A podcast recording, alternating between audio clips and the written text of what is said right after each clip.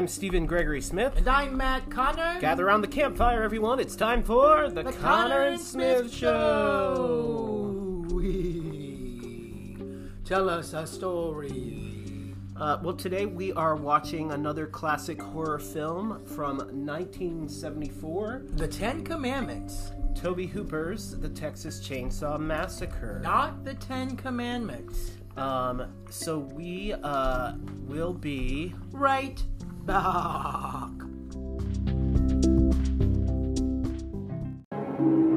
From award winning journalist and author Michael Lee Pope, The Ghosts of Alexandria. His spellbinding book tells of historical intrigue, the brutal beginnings of a port city, romances that end in tragedy, restless spirits like the tomb of the female stranger who's said to haunt Gadsby's Tavern, and the three falling ghosts of the Carlisle House. Explore the supernatural journey of the Ghosts of Alexandria, available at arcadiapublishing.com.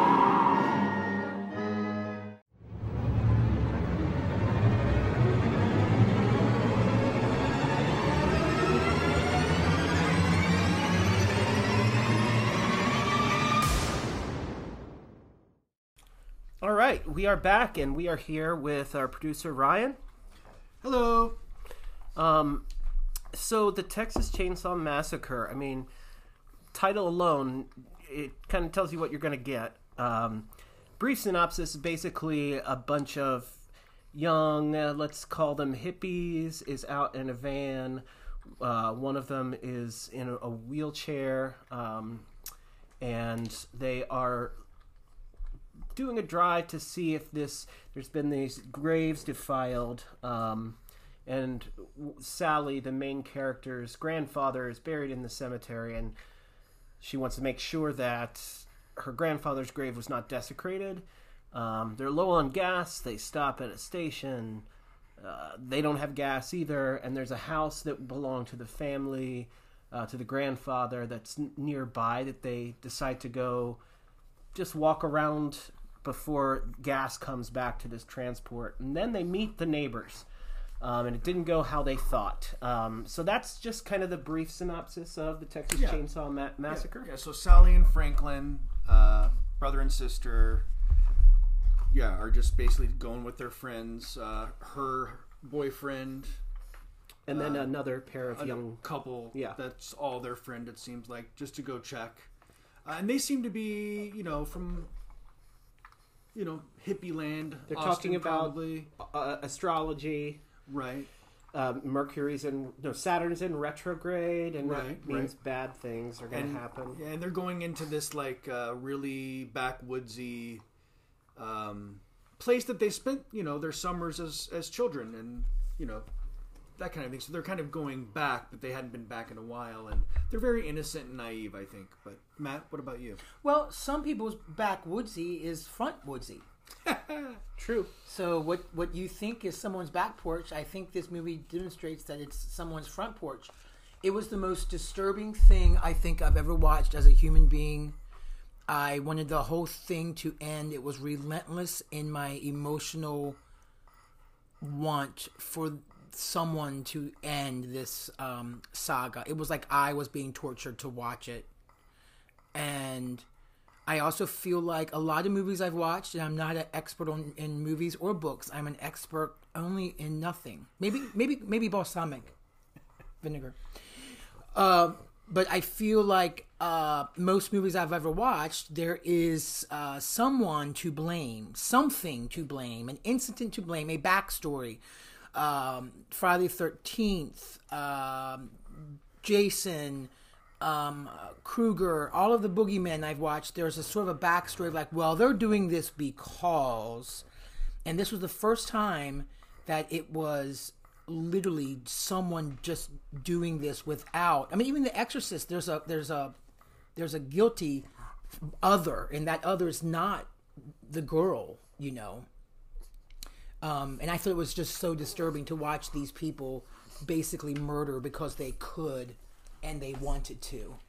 And also, uh, I think the, the the period of time that we're in right now, 2021, feels like um, there's been a lot of um, hatred and bullying that's come out of people that's been allowed to happen, and it's been condoned. And this felt like it was sort of that. I mean, I know that we will. Yeah, that's how I I, I hated it.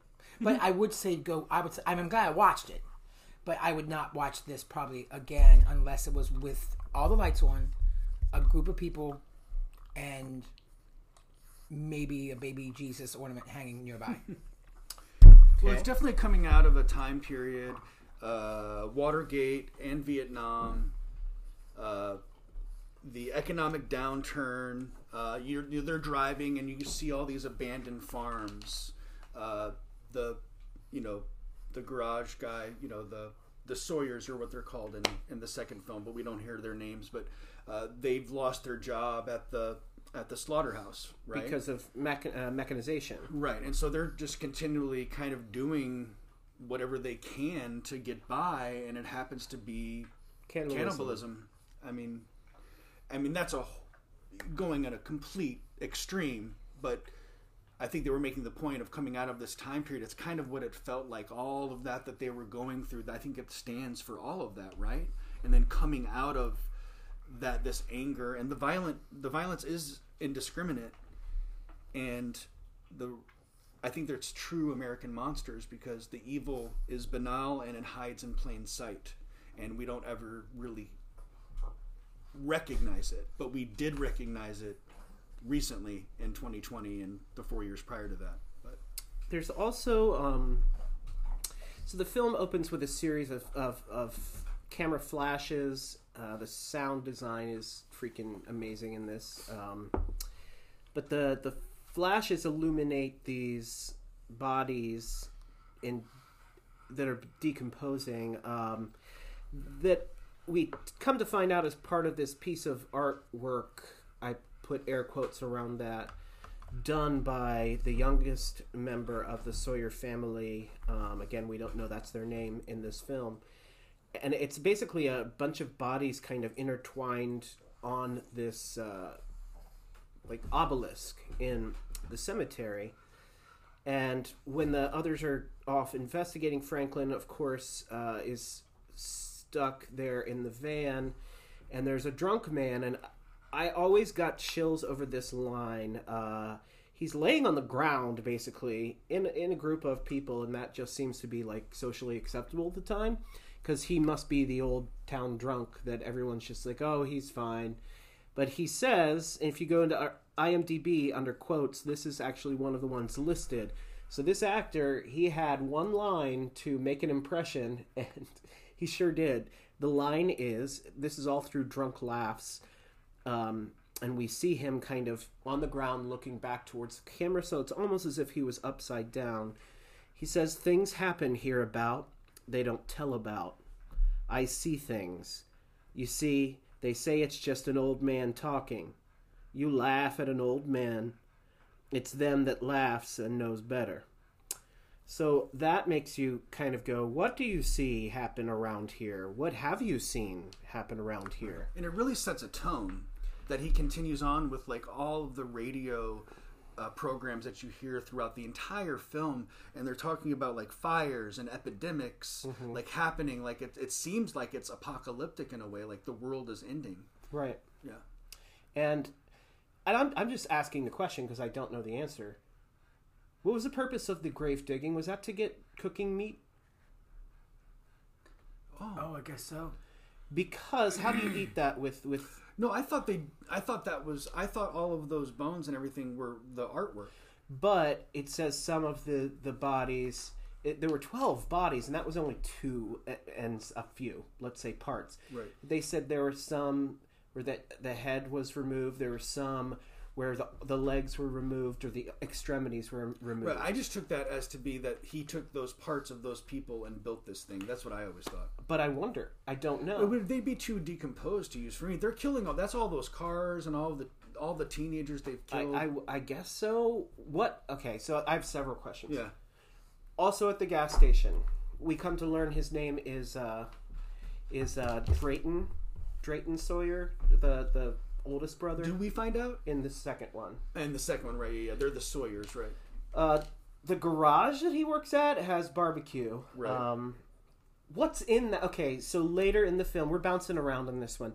Later in the film, when she has gone to him for help, and then he goes to get his truck, And she's sitting there. and she's looking in the barbecue thing. What is in there? Yeah, no, it's, It's, to- it looks like human parts. yeah, well, yeah, but it also could be pig or cow or something else, right? Yeah, totally. Yeah. I, I just was like, I, I was trying to understand. And he holds that shot for so long it becomes uncomfortable. And especially if you've never seen it, you're like, you still don't know what it it's, it's undefinable. well, I guess you do because he's, yeah, you do know at that point. The audience knows. She doesn't know. or does she? Yeah. As, sh- as soon as I saw the sign barbecue at the gas station, I was like, this is not barbecue. Really? Immediately. Immediately. Only because there was nothing else there. right. They had so little as it was. How did they have And all all of a sudden there's barbecue. Right, right, Like, right. really? Makes There are, there's no chips or you don't have any uh, Cheetos? Right. And I think that first opening art art piece, it's not you know, it's not really art, but it was set up that way, uh, was probably the goriest In the movie. in the whole movie. Yeah. There were no close ups of open wounds, very little blood, and you know, close ups of open wor- wounds wounds were like Oh my a, God. a gore film like tradition since like Blood Feast, which mm-hmm. was like 1963. They purposely did not make the movie bloody because they wanted to get a P- PG rating. Yeah. Yeah, that's true. That's true. He wanted to get a P- false, falsely thought that he could get a PG rating, but not have any. There wasn't really any cursing either, was there? Yeah, No. And the soundtrack was was made from animals. Yeah. yeah, the animal sounds, and then uh, a couple of the things is like them just banging on pots and pans, like Tobe Hooper, right?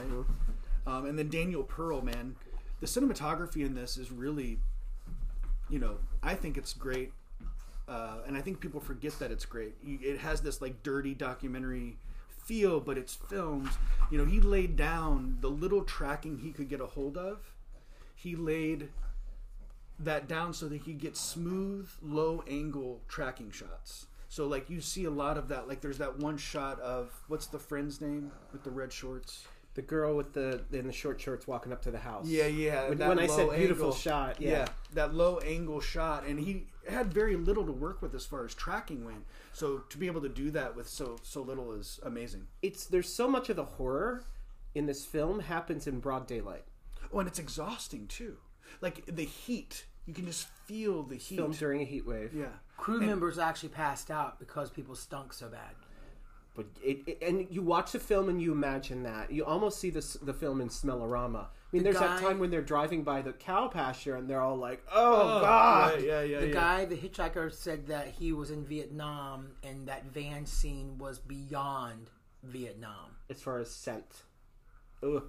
Wow, like the stink, mm-hmm. the stench. But they also were a very low budget, so well, they were also using real blood, oh, that and and in the heat, uh, Oh. just just real blood from where? like butchers. Butchers collect blood, Well, yeah, I mean, you can get blood. Yeah, and then doesn't that just attract a bunch of not only flies? flies, yeah. but it fucking rots in the you know Yeah, the heat. Um, so that and then the so for example, the apron that Leatherface wore. Oh, I guess it's cheaper to get blood from a butcher than actually buy fake blood. So whereas whereas yeah, and it looks more real. Uh, whereas in a normal Hollywood film with a big budget, Leatherface would have aprons that had, you know, artistry done, like more and more levels of blood as the film went on. He only had one apron. He only had one costume, and it was being reworn and reworn and reworn, and so it could walk by the end of the the filming. There was so much blood. He everything stunk to put on. I mean, I can't. It, it seems like the it was like a um, a band of merry friends and artists who like just had this desire to do this film and and and I guess trusted the vision because they got through it. But do you think they also like there's some funny things to think about? Like you know, on Thursdays when they had potluck, or they brought in a crock pot of something and it was like a joke, and they put, somebody put a finger on top of the chili. I mean, do you think things like that happen on set? From what from everything I hear, it was like a miserable So no one got like little Experience. keychain um, chainsaws No, I think Mar- I think uh, like happy opening. I think Marilyn Burns. I think is the actress name who plays Sally. I think she had like some mental like issues after it. Like I wonder the brambles and bushes that she runs through. That to me is such a horrific Yeah, scene because like the chainsaw or the bramble. I've been in that bef- like something like that before, and it hurts and you can't really move. But she's flying through there. Yeah. And I wonder how much of it, it, you know, is the angle with which they're filming, and if she's actually really going through it. But it seemed like she was going. Through. I just it. read, which is what, what I was doing on my phone, that she uh, ended up with a lot of her blood doing that bramble scene. Oh, Well, that's just like when her head is in that that uh, tub. Um, that hammer was sometimes falling and hitting her in the head, and that was real. Um, it wasn't a rubber hammer. But you know, the part of Grandpa is the part to have. right. You don't have to really show up. You can maybe drink a little the night before. You maybe have four hours, five hours of makeup though. he sits there and just tries to hit her and sucks a little blood. I mean, that's the part to have. Well, I mean, let's talk about the family. I mean, it's kind of this like horrific view of what the nuclear American family is, right? Yeah. You know, the pop is the garage guy, uh, the teenage uh, boy is the hitchhiker, the mom is Leatherface because Yes. he puts on the mother's wig and And cooks food. and cooks food, Well, know. Drayton's the cook. Right. They say he's just He's the, the cook. cook, right? Yeah, but yeah, it, it's just interesting to, to see it in that way. This horrible look At the inside. microcosm of their family. Absolutely, yeah. But if you look at like Matt, you said something interesting where you said there's not a boogeyman or there's not a there's no reason. Well, I think if there's villains in this piece, it's the hippies for trespassing in a place they weren't supposed to go. I mean, it's Texas and you are allowed to shoot someone if they're on your property. So Right. they didn't shoot them. But I, I mean they Well, I think that goes to show the differences between someone who's coming from a city who is just looking for gas. I, I I'm not saying this is actually what happens. I'm just saying they're showing, you know, the differences in people and how them doing that somewhere else probably wouldn't be thought of as anything other than looking for gas. Whereas here, they're entering a world that they don't have any clue what it's like. And so that's taken in a different way. Do you know what I mean? Well, you don't know what's beyond the next door of your neighbor, really, right. unless you've been in the house. And and And isn't that what it's saying about America? Like we're, That we're house afraid is- of our neighbor. I, I, I got off the, an exit once uh, years ago in a, a place not here, and I got off at an exit, and uh, a very friendly person came to me and said, "You need to get back in your car and go get, go several exits uh, away." Um, but ha- has there ever been a murder with a chainsaw, um, or is that kind of made up? No, I'm sure it's happened. Hey, the pugs are Reenacting. They're Reenacting reenacting. the They're film. reenacting. You've seen the Civil War reenactments. Well, we now are doing horror reenactments, and this is the scene where she's going through the bramble and runs into um, Leatherface. Who- Which one's Leatherface? Um, but no, so you you at one point said that this may be somehow inspired by Ed Gein well. Is that Gein- true? Everything gets inspired by Ed Gein, but it's not. because his murders were so horrific. There's another case that happened during the filming of this that he then turned his attention to. The basic gist of the case, I, if I recall, was there was a guy who killed. Uh, th- please, loosely based.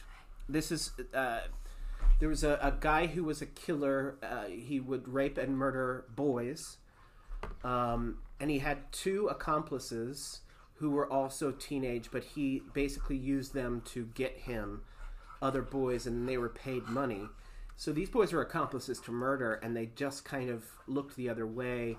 And there was this girl in the neighborhood who was friends with one of the boys, and uh, I guess for whatever reason, something happened where he had to go over to the guy's house, and he took the girl, and the guy told the girl, "Well, you have to, you have to kill her now. She can't leave this house." He, he says, "Pick up that gun there and kill her." And so the kid picked up the gun, and the girl basically said, "What are you doing? Like, shoot him! End all this." And the guy, the kid was like, "Oh yeah," and he did. So basically, he the kid ended up going to jail. I think the other kid did too, but and this guy got killed. But it, it was about the volume of bodies, and and nobody was. I guess the whole gist was, you know, wouldn't this whole town be like, oh, all these kids are disappearing? But the police, I guess, across the board said, uh, no, they just they're young boys. They probably just ran away. They had wild oats, and so I think a lot of that went into it. But I, again, I don't think it was a chainsaw per se. I think it was just the volume of of like the thought of you could have some kind of business like a la Sweeney Todd where interstate cars that are you know looking for gas or whatever else just vanish. Their media said it was based on a true story to only attract attention. Right, just like Blair Witch Project. Yeah. Right. Yeah, yeah, yeah. Which stole from you know Texas Chainsaw Massacre. They didn't have the internet back then. And you know who reads that first text? John Larroquette Yes, the John Larroquette. from Night Court. Yeah. And uh, the John Larroquette Show. And the And do you know how much he got paid for that? No, A joint. That's what he got paid. that makes Yeah. sense. Wow, that's great. That's amazing. That's amazing. That makes a lot of He sense. got, which means, I mean, a joint meaning he got to own a club. right. Right, Uh, right, right. All right. Um, we're going to take a quick break, and we'll be. Right tobacco. For generations, people in Fairfax, Virginia have heard tales of the Bunny Man. Now, Bunny Man Brewing offers a tasty array of high quality microbrews with a rotation of unique flavors. Come by to have a sample and maybe even catch a glimpse of the legendary hopper. But bring a friend, because you don't ever want to drink alone. Check our hours and see what's on tap at bunnymanbrewing.com.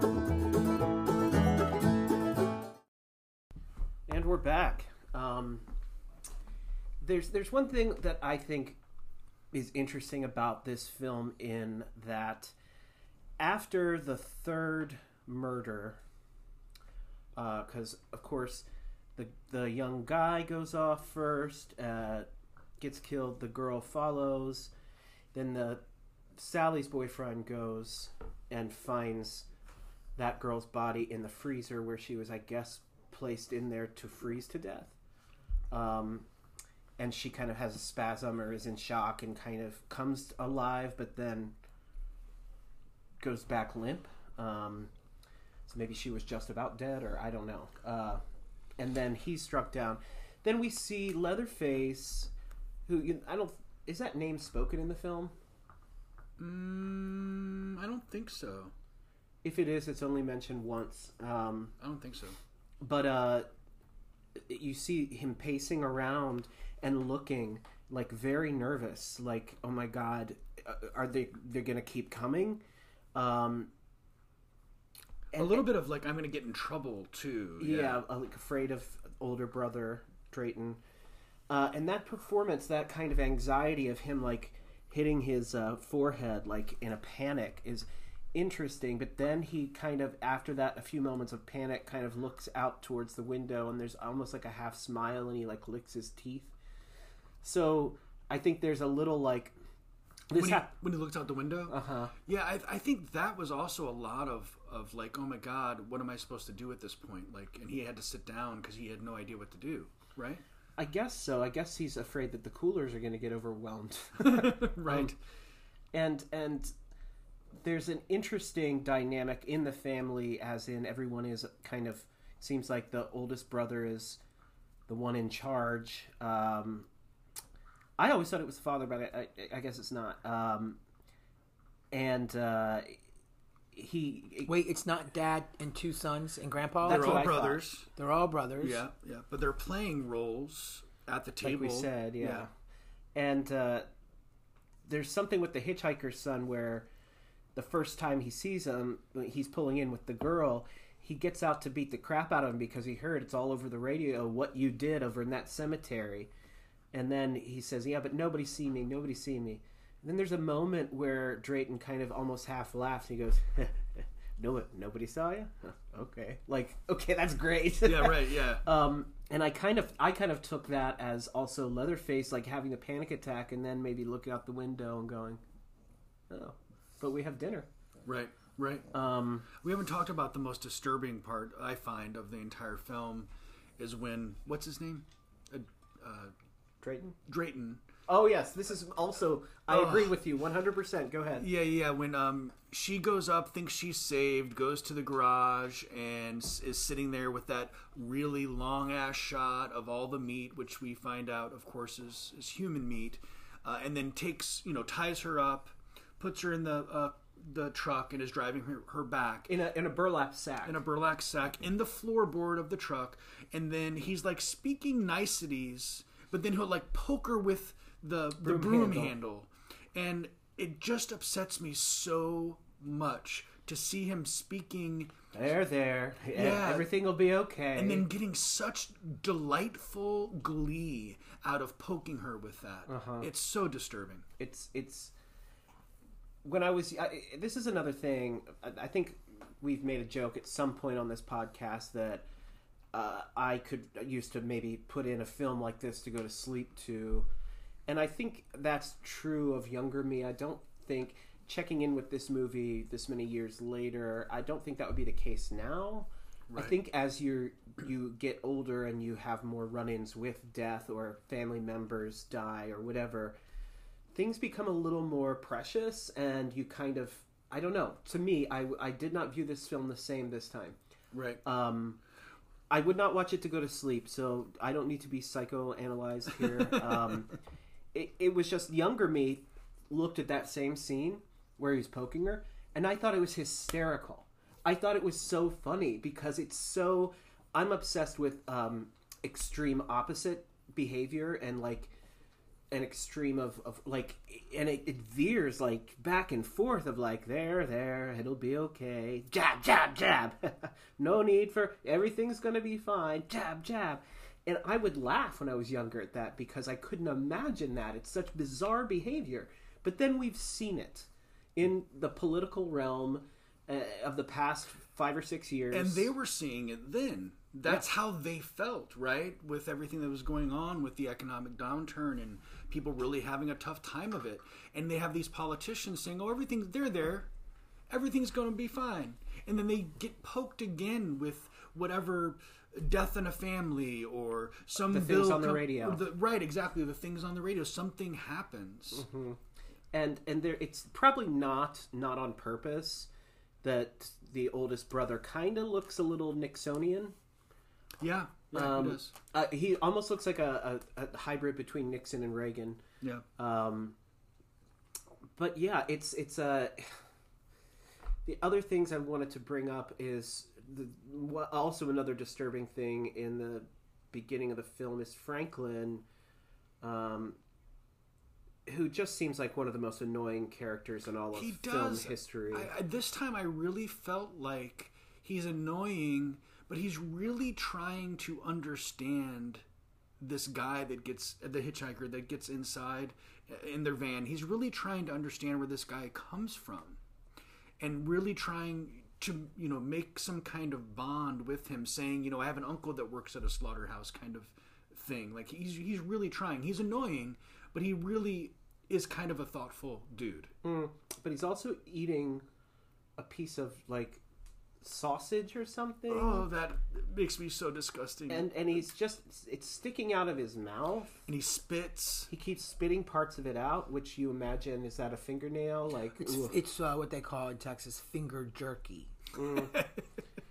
uh, that's that's a pretty disturbing point as well but there's there's as we've said not a lot of like on camera penetration of knives and things like that or chainsaw I was shocked at the paraphernalia in the show and the lack of paraphernalia. Nothing's blamed on drugs. Nothing's blamed on beer. Nothing's blamed on like posters of po- po- politics. sex. There was no sex. no cuss well like, that was the pg aim but like literally when they went to the lake, I thought, oh, they're gonna get naked, and then that's this is gonna be the first killing. When And then that also feels like they get there to the watering hole where it's so hot, and all of a sudden it's, dried up. It's dried up. It's it's drought. but you had mentioned that they were hippies.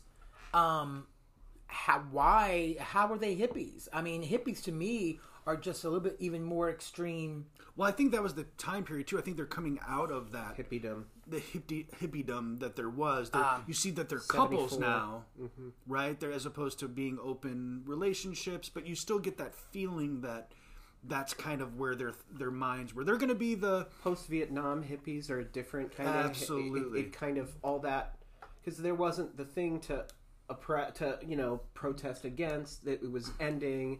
They were correct. Um, and then the hippiedom just kind of changed as we leaned towards the 80s. Um, Yeah. Well, I, I, I mean, I, you know, just like any good show, I can't stop thinking about the film, um, and the imagery and the non-imagery, the sort of statement and also sort of the non-statement that the film had. It was so impactful, yet not impactful in so many ways. You know, I would, I don't want to watch it again, but yet I'm glad I did watch it. Well, because of Matt, uh, we watched this a couple of nights ago, and we're just discussing it now. Um, and he, he was so disgusted by it. Like it was right. it was shaking. I was shaking. he was the- shaking. I was shaking. It was, he was disturbing. so disgusted by it, and so I I just got a couple of quotes about disturbing art through history that I really uh, think the same way. Please don't say Adele 21's on there. no, it's just a quote about what disturbing art is trying to do, and it deals more with what it evokes in the viewer than what it uh, looks like or what it actually stands for. That's what disturbing art is. Is what it, what is it evoking? How do you react? How do you react to it? And I think Hitchcock did that with Psycho as well to you know bring it back to that. And the last one is uh, this kind of art is aimed at distorting the audience's notions of art and criteria of morality by exploring the borders of the appalling, um, which isn't for everybody. And it's not necessarily something that we want to look at constantly or over and over again, but there's something that brings me back to this film that I saw in high school.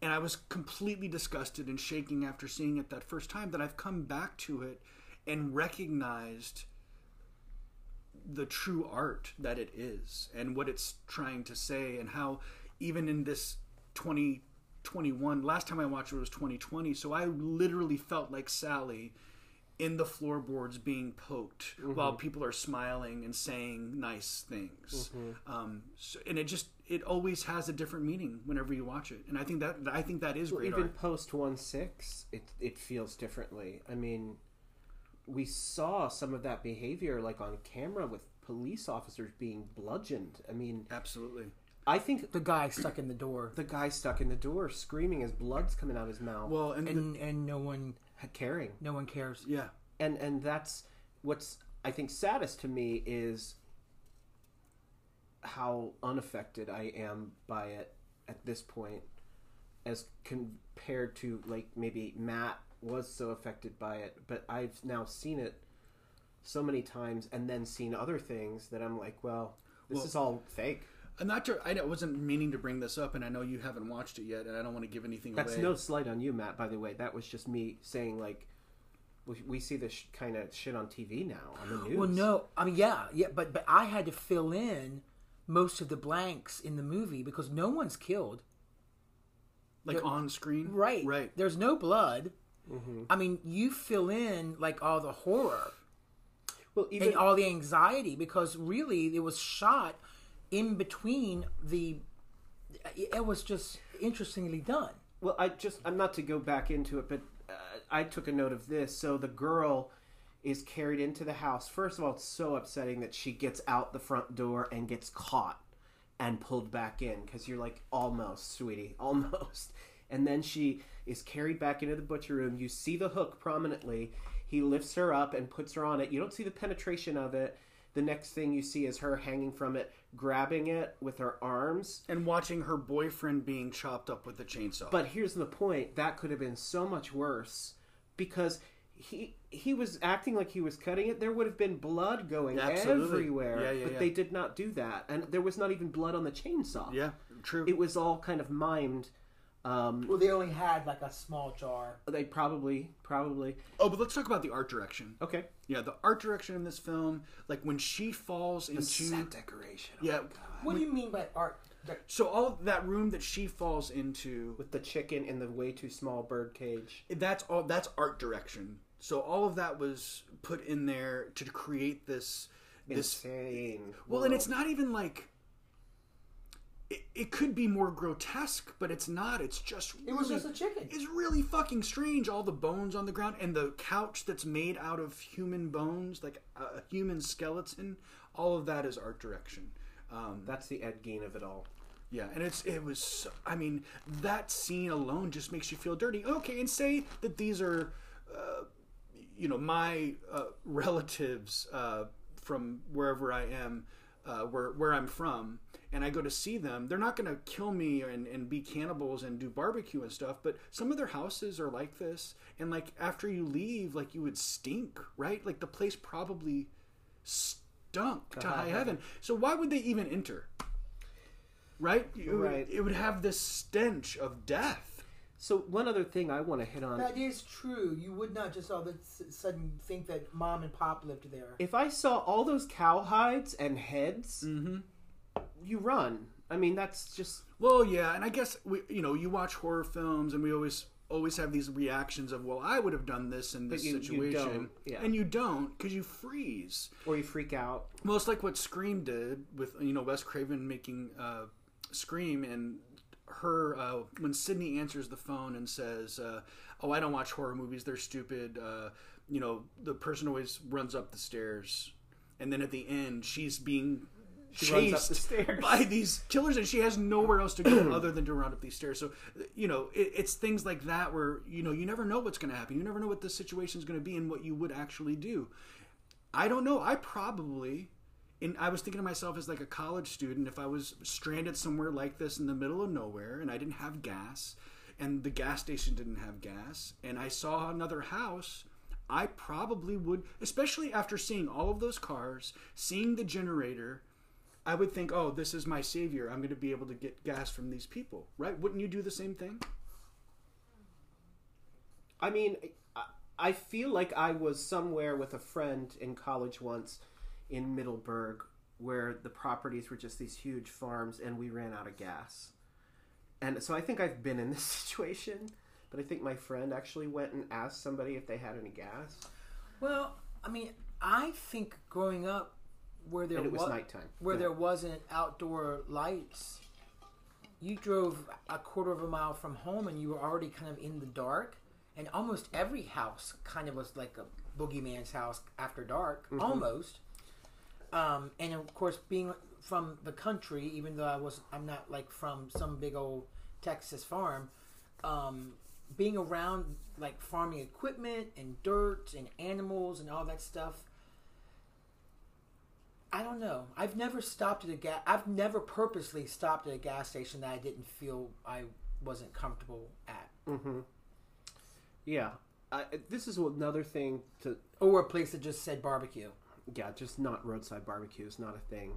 Uh, at their grandfather's house, when everyone's frolicking around, Franklin sees a, a mobile made of bones. Yes, he does. In in the house, their house. And yes, Yeah. so that why why is that in in the other house? I have a feeling like this. Uh, the hitchhiker has some kind of like fetish. It's fet- him. Fetish. fetish fetish fetishish stick. fish, yeah, you want a fish stick? like art. Fetish, fetishized. like he's an I he's the say artist of the family. Fetishized. Fetishized. He's the artist of the family. Right, he's the artist of the family, and he he uh, has been inundated with all of this his whole life. And I think he is one of the older brothers, though, right? Isn't Leatherface the youngest? Anyway, um, no, he said my older brother works in worked there too. right. Unless that was Drayton. unless that was Drayton, But no, because he's just the cook. He does has no joy of killing. right, he says. right, right, right. Anyway, um, oh shoot, yeah. So, uh, are there movies that you will never watch again? Yeah. Uh, what what was what is one that you will never see again? Dancer in the Dark. That's the Bjork film. Yep. Just too fucked up. She really went through a lot in that film. Lars von Trier, right? It's just relentless in its uh, downward spiral of this poor innocent woman who is myopic, cannot see, and then we get to see her executed, and it's a musical. And people tell us we write some dark shit. That's the darkest thing I've ever seen, and I cannot ever see it again. What about you, Matt? Texas Chainsaw Massacre. Yeah, I think I'm there right there with this podcast about uh, TCM That's what. Uh, TTCM. right, TTCM. I think TCM, the channel, was named after Texas Chainsaw Massacre. Right. Would it have been a different feeling if it was like in Maine? If this this this group of kids are traveling to an old lobster house, I don't know. I mean, Stephen King has written some pretty fucked up shit in Maine. I guess Maine also feels pretty. There's nowhere safe. you Yeah. know. Yeah, there's always there's always the other. Yeah. When there's a guy with a s- a human skin mask and a chainsaw, you Right. nowhere safe. He could be in Sheboygan. Uh, for me, it's I Spit on Your Grave. Oh yeah, terrible. Um, and I think that came out of watching this for those filmmakers, and it's exploitive, it's misogynistic. Oh, Same film, filmmaker. No, no, no, no. Mm-mm. It, it's it's about rape and it's revenge, and it's just it's it th- that to me doesn't have a point and not isn't saying anything. Uh, it's just a series of rape scenes again and again and again, and then murder. Strictly for the male gaze, and I feel like and The I'm- male gaze. G A Z E. Oh, the male gaze. We did that. In, Oh, it's like one word. Male we did that in. Psycho. Right, and I feel like I'm not blaming Psycho, and I'm not blaming this film, um, and the Psycho set a precedent. A couple of films before that, but I think the desensiti- We're doing really good in our desensitization of violence and how we perceive violence and how we look at violence really started with Psycho. Uh, maybe Eyes Without a Face, but not a, not very many Americans saw it, and if they did, they saw it under a different name and they edited it or censored it.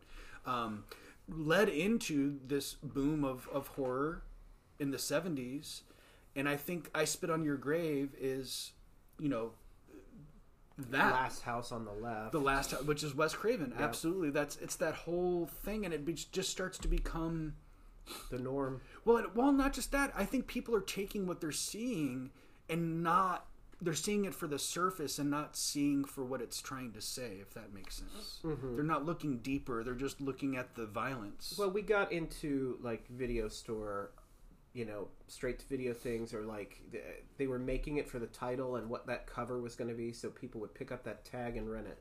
Um, I mean, which is every film. Ever, I mean, isn't that just capitalism?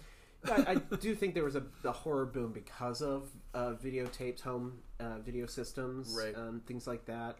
But there was a boom in everything because of that in the movie industry. Um, And I think Tom Savini, for me, as far as makeup and stuff during that time period, coming out of the Vietnam War, mm-hmm. like that all was amazing to me to watch. Mm-hmm. Um, but I think there's a lot of people that are in it that don't have that life experience, if that makes sense. Mm-hmm. So I don't know, like, are we glorifying violence? I think we do as a society. And and do you think, Matt, that this film is glorifying violence? No. No. You you think it's showing you, making you have this feeling so that you understand that it's wrong. It's a morality Could be. check or something. Could be. What about you? I, I mean, I just I'm not a horror person, uh, so I have a hard time wrapping my head around, you know, people getting excited about the next table room read about Right. horror, horror film. I mean, you Oh, know, I'm I, s- I and now that I'm on the It train, I mean, I understand Stephen King's journey in in, in a itty bitty way. Um, but things like this, I don't quite get the process. Well, uh, here's another film I would never watch again, and this I bring this up for a reason. A segue: uh, Henry, Portrait of a Serial Killer. Yes, we talked about that. Um, people say to me because I enjoy horror films, they say to me all the time, "Oh, you're gonna love this," and then I was handed Henry's serial of a port- portrait of a serial killer. Sorry, and I was I kind of really thought, "What do you really think about me?" Because what I enjoy, I think what you're trying to say, Matthew, is the horror that I enjoy is stuff like it, where it's so fantastical that there's no way it could really happen. Um, and it's the fantasy, almost a horror fantasy of that, that you really get into. When I see something that, no, that legit could happen, uh, which almost feels like Texas Chainsaw Massacre or Henry a Portrait of a Serial Killer, various other things, the Saw films, or no, the worse than the Saw is the Hostel films. I know you like them, but like that torture porn kind of feel, I do not enjoy one bit. I love atomic age films with giant bugs and insects attacking cities. What's you that know? Jeffrey Dahmer? Do I really want to watch what really happened? Right, the Dahmer series The that's Dahmer coming series? out. Yeah, you might Ho- not. however, in people might Love true crime. Yeah, but I think there's something about true crime that lies really close to my like darkest fears. Sure. I think a lot of people get into that because they like to play detective in their head and like to see if they could have spotted the clues or I, th- something. I think so. I also I th- also think there's a uh, fetishistic. Ah, you did it. Did it? Uh, I, thing where you want to watch other people fuck up and do horrible things because you're not going to do them. right. Right. And I and I think or it that- makes you feel better about right yourself. and i think i think horror does the same thing and i think that not everybody can watch i you know not everybody's going to be able to watch both of them some of them might just watch one of those things and the other might watch another and everything in between so there's something for everybody but it's a human feeling of my life is okay this is so much worse absolutely 100%. Yeah. That's that's why I watch horror films cuz I'm like, well, I don't have it this bad. I meant to bring this up earlier because it, it was a good segue, but uh, you were talking about uh, January 6th uh, and the feeling that we get now from watching something like this. And uh, Halloween Kills just came out, which Yeah. is the sequel to Halloween uh, 2018. Um, and it's it's a it's a very I think it's a very well made film, uh, but it's getting people love it, people hate it, and there's being fights about it. Um, and I think a lot of it has to do with I'm not going to give anything away, but there is a a mob mentality that is shown mm. that has no reason Yeah. that is affecting people because of January 6th. of January 6th. And it was filmed before January 6th, which is strange, but like Prescient. Uh, very prescient because they they recognize what's going on in the society of America, and that's what horror does amazingly. Is that they take what's going on and they put that into a film in an art form, George Romero, the 80s capitalism absolutely, you know, and put a mirror up to it. And if mm-hmm. you can accept it, you're empathetic, and you can watch it, still get an entertainment value out of out of it, but understand what it's trying to say. Whereas others get off put. off put by it or even offended by it thinking that it's you know raping their childhood or or, or something like that but it, what what it really comes down to in the lizard brain is our fear that this is all real and that these human emotions are emotions that I can have. And I think that's what horror really does. And I think that's what this film specifically does. Really taps into that. What is the lizard brain? Lizard brain Oh, Yeah. or animalistic brain our. yeah. I was like, Sorry. lizard brain? Lizard brain. did it, did it rain lizards? Does that make sense? Well, I was raised with a lot of fear. And my whole life I've been trying to get rid of that. And watching someone else's fear and knowing that it is real and could be mine, I don't want to be a part of. It makes me uncomfortable. Which doesn't mean that I, what I'm saying is right. It's just what I feel. That's why I have I, I have horrible I don't like to watch the commercials of the upset animals. yeah, I don't either. It makes me go, "Oh god," because I know it's real. Right, and then yeah, there's people who watch reality shows with. I, I'm sorry, I'm a vegetarian people, but like uh, of people hunting right. the duck. What are they? dynasty. The Duck Dynasty people. There, there's tons of them. Um, like that to me is just as horrific. Right. And like, why are we? Why are we watching this? These kinds of things. What What is bringing us to the Kardashian? Not me, but Not to the me, Kardashians and reality television and true crime and uh, even uh, even horror. I mean, what what bring what makes us tick and why do we like them? And I don't think it has anything to do. I think it has everything to do with uh, personal taste, but I also think it has to do with how we're raised in society and and what our morality really is. and Wait, what our wait, wait. current reality is. Wait, that's it. At the end of the movie, we find out that the entire barbecue uh, base is soy. and then we kind of do this big shrug, like, Oh, then okay. what? Then what was it all for? That's hilarious. You said something about it, um, and I know this is about Texas Chainsaw, but you were speaking of fear. And I love the It remake as well. But there's one thing I really didn't like, because I didn't really didn't understand it until today.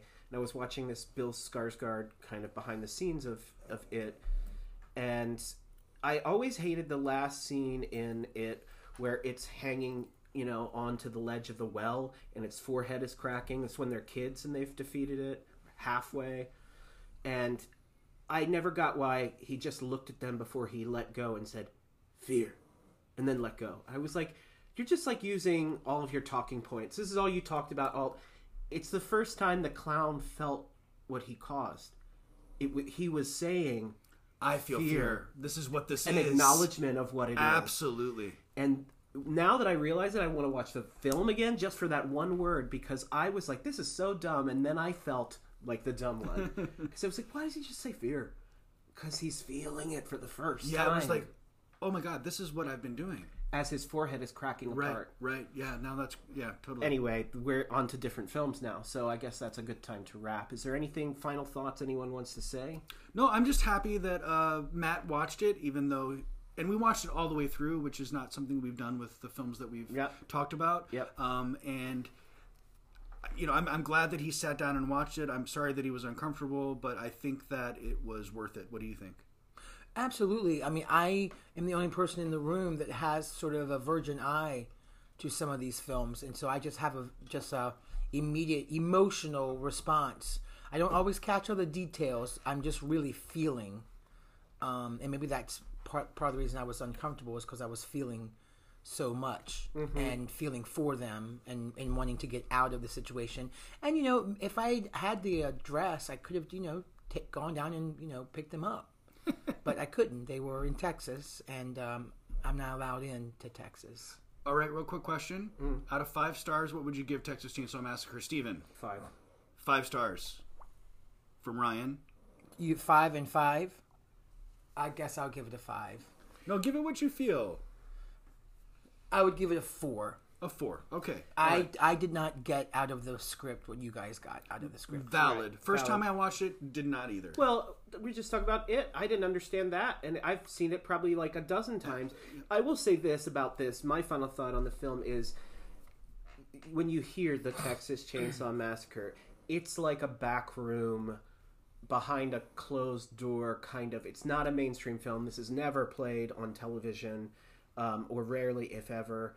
Uh, it's it, it's something that you've heard about, maybe have not seen. It's like one of the granddaddies of the kind of oh, that's a really scary or you know freaky movie, gross movie. And are there things that are grosser, freakier? Absolutely. But what this film does is it feels so off putting, so dirty, so unsettling, and keeps you so it's visceral. yeah. Uh, much more than some films that are just out and out gore that's disturbing. Uh, this this makes you it, it really holds you to the fire, uh, like a, at a barbecue place. That meat and the thing. It the whole film. It, it starts off that way and it never kind of lets up. There's not really comical moments. There was one laugh that we had, I which was uh, Franklin. I think there are a couple of, of laugh spots in it um, after you watch it a couple of times. Uh, I felt uncomfortable to laugh, but I did laugh. Oh, we didn't talk about Black Maria, but anyway, that ah. my favorite character. the African American male coming up in the, the truck named Black Maria, who is the savior of this movie, saves her by throwing a wrench into the Leatherface's face. and is Uh, the only one that reacts the way anybody would react. He sees the guy with the chainsaw, turns right around, and jumps in his truck. yep, Yeah. yep, uh, yeah. Good of stuff. course, of course. From Dathan Auerbach, author of Pen Pal, comes the chilling horror novel Bad Man. Booklist raves, it's magnificent. The Shining, set in a grocery store. The Washington Post calls it atmospheric and unsettling, takes on an aura of almost gothic menace.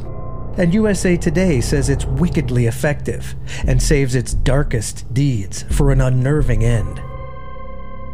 Bad Man by Dathan Auerbach.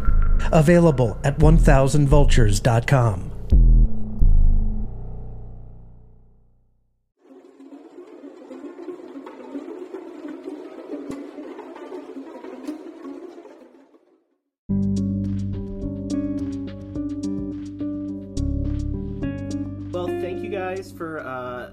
along with us. Um, Hey, thanks for having me, guys. absolutely, it's the closing week of the podcast. Don't forget to check out our merchandise shop. We're going to try to make uh, our own special um, jar of Texas meat pie. No, we're not. We're not going to do that. But we, if you want to buy something from our store, take a picture of yourself in it. We'll share it in our newsletter and on our social media.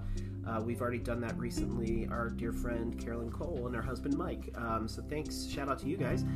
And uh, Would, could you do a Beyond Meat pie? Because I'd buy that. We'll be, we're going to do the Texas Beyond Meat Pie in, Okay. in a jar. Okay, great. Wonderful. Just eat it with a spoon. Um, if you uh, want to know more about us, visit www.connersmithmusicals.com. That's Conner with an ER. Follow us on Facebook under Conner and Smith, again with an ER. Please rate, review, subscribe to this podcast. Really helps us out a lot. And as we always say in season two, never, never stop, stop questioning. Brian. Good night, everybody. Good night.